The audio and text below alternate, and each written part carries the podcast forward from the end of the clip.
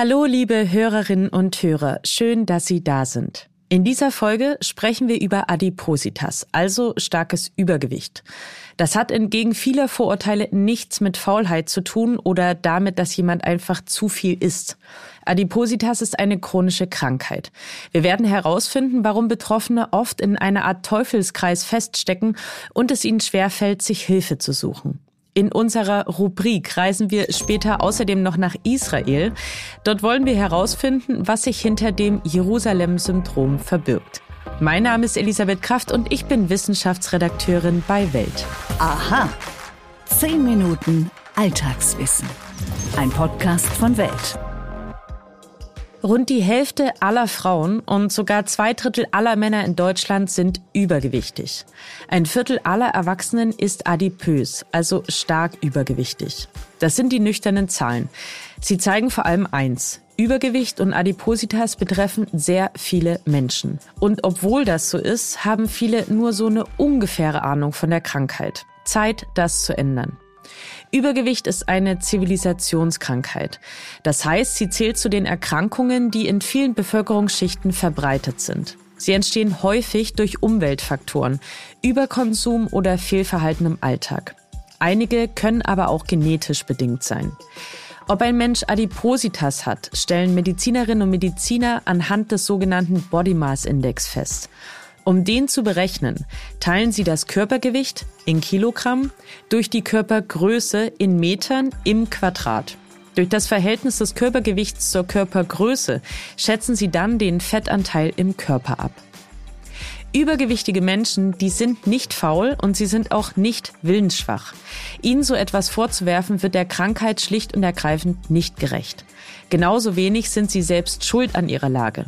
Solche Vorurteile sind leider weit verbreitet, aber mit dem heutigen medizinischen Wissensstand schlicht nicht vereinbar. Jürgen Ordemann ist Chefarzt und Leiter des Zentrums für Adipositas und Metabolische Chirurgie am Vivantes Klinikum in Berlin-Spandau.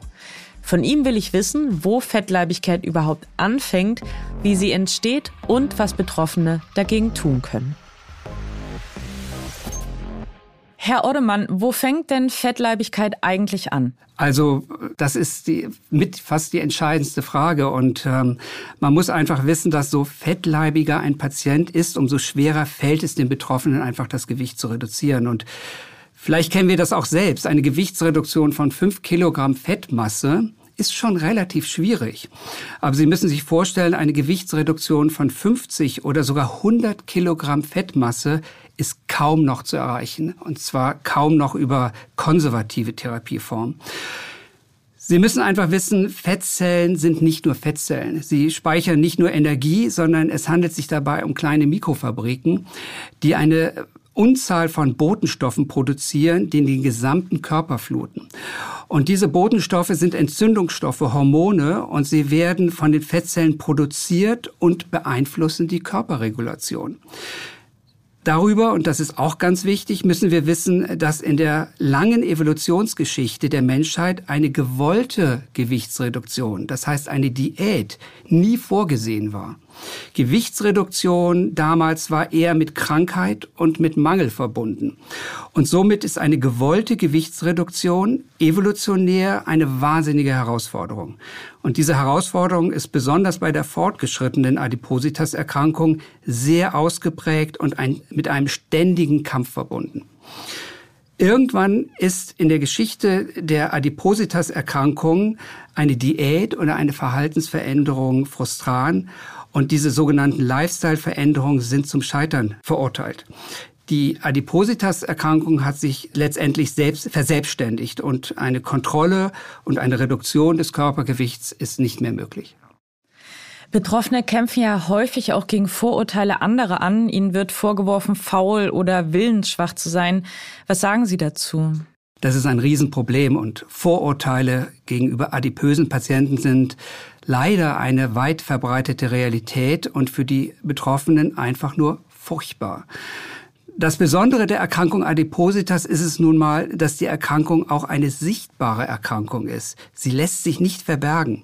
Und somit sind die Betroffenen ungeschützt den Vorurteilen der Außenwelt ausgesetzt. Und allgemein gesagt, Vorurteile sind immer ein Ausdruck von Nichtwissen.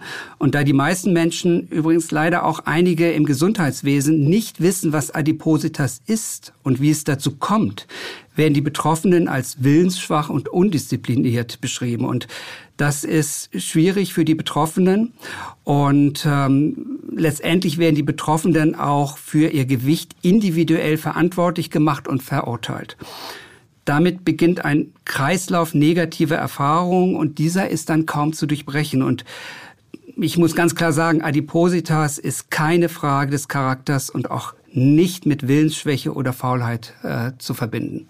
Das war Chefarzt Jürgen Ordemann. Vielen Dank für Ihre Expertise. Ja, vielen Dank, Frau Kraft. Freut mich. Um zu verstehen, was heute passiert, müssen wir wissen, was bisher geschah. Genau dafür gibt es unseren neuen Geschichtspodcast. Von politischen Intrigen im antiken Rom über die fanatischen Sektenführer in der frühen Neuzeit bis hin zu den großen Eroberern des mongolischen Reichs und ihren Management-Skills. Ich bin Joachim Telgenbischer. Ich bin Nils Minkmar. Und wir finden heraus, was bisher geschah, um zu verstehen, was heute passiert. Höre, was bisher geschah, überall, wo es Podcasts gibt. Warum machen wir das? Psychologische Phänomene erklärt. Jedes Jahr reisen Millionen Menschen nach Jerusalem. Sie wollen auf den Spuren Heiliger wandeln. Einige von ihnen gelangen auf ihrer Reise allerdings zu der Überzeugung, sie selbst seien heilig. Ich bin Ned Flanders. Ich war Jesus im Passionsspiel letztes Jahr. Die Medizin hat dafür längst einen Namen gefunden. Jerusalem-Syndrom. Die anerkannte Erkrankung tritt immer dann ein, wenn Besucherinnen oder Besucher von der metaphysischen Bedeutung der Stadt überwältigt werden. Kein Wunder. Jerusalems Altstadt ist ein spiritueller Hotspot. Sie ist Juden, Muslimen und Christen heilig. Erstmals dokumentiert wurde das Jerusalem-Syndrom in den 1930er Jahren. Und zwar vom Psychiater Dr. Heinz Hermann. Demnach waren und sind Menschen aller Glaubensrichtungen betroffen. Die meisten Fälle, die treten rund um das jüdische Pessachfest und Weihnachten auf.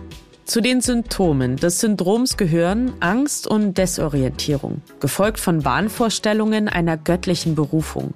So hat es bereits Fälle gegeben, da glaubten Touristen, sie wären die schwangere Jungfrau Maria oder aber Reiter der Apokalypse. Die meisten Betroffenen werden nicht gewalttätig, sondern geben sich beispielsweise intensiven Gebeten hin. 1969 jedoch, da hatte das Jerusalem-Syndrom schwerwiegende Folgen. Damals legte ein christlicher Fanatiker aus Australien Feuer in der Al-Aqsa-Moschee. Er war überzeugt davon, dass Gott ihn geschickt habe, um den Tempelberg von allem nicht-christlichen Glauben zu reinigen. Ärzte und Ärztinnen schätzen, dass jedes Jahr um die 50 Menschen am Jerusalem-Syndrom erkranken. Viele von ihnen seien schon vorher psychisch krank gewesen, einige jedoch, die hätten keine entsprechende Vorgeschichte. Aber wie kommt's jetzt überhaupt dazu? Nun, offenbar löst das zeitlose Ambiente der Altstadt bei Betroffenen tiefe Gefühle aus. Dadurch wird ihr limbisches System, also das emotionale Zentrum des Gehirns, schlicht überstimuliert. Die gute Nachricht lautet, das Syndrom verschwindet in der Regel genauso schnell, wie es aufgetaucht ist. Und zwar mit der Abreise aus der heiligen Stadt. Und damit sind wir auch schon wieder am Ende dieser Folge angelangt. Ich hoffe, sie hat Ihnen gefallen und Sie schalten auch beim nächsten Mal wieder ein. Bis dahin würde ich mich wahnsinnig freuen, wenn Sie unseren Podcast auf den Plattformen abonnieren, so verpassen Sie auch keine Folge. Bei Spotify und Apple Podcasts können Sie unserem Podcast außerdem eine Bewertung dalassen. Über fünf Sterne freuen wir uns natürlich am allermeisten. Wenn Sie Kritik, Anregungen, Themenvorschläge oder Lob haben oder uns einfach nur einen schönen Tag wünschen wollen, dann schicken Sie uns doch eine Mail an wissen.welt.de. Ich freue mich auf Ihre Zuschriften und bis dahin wünsche ich Ihnen jetzt erstmal einen schönen Tag. Ihre Elisabeth Kraft.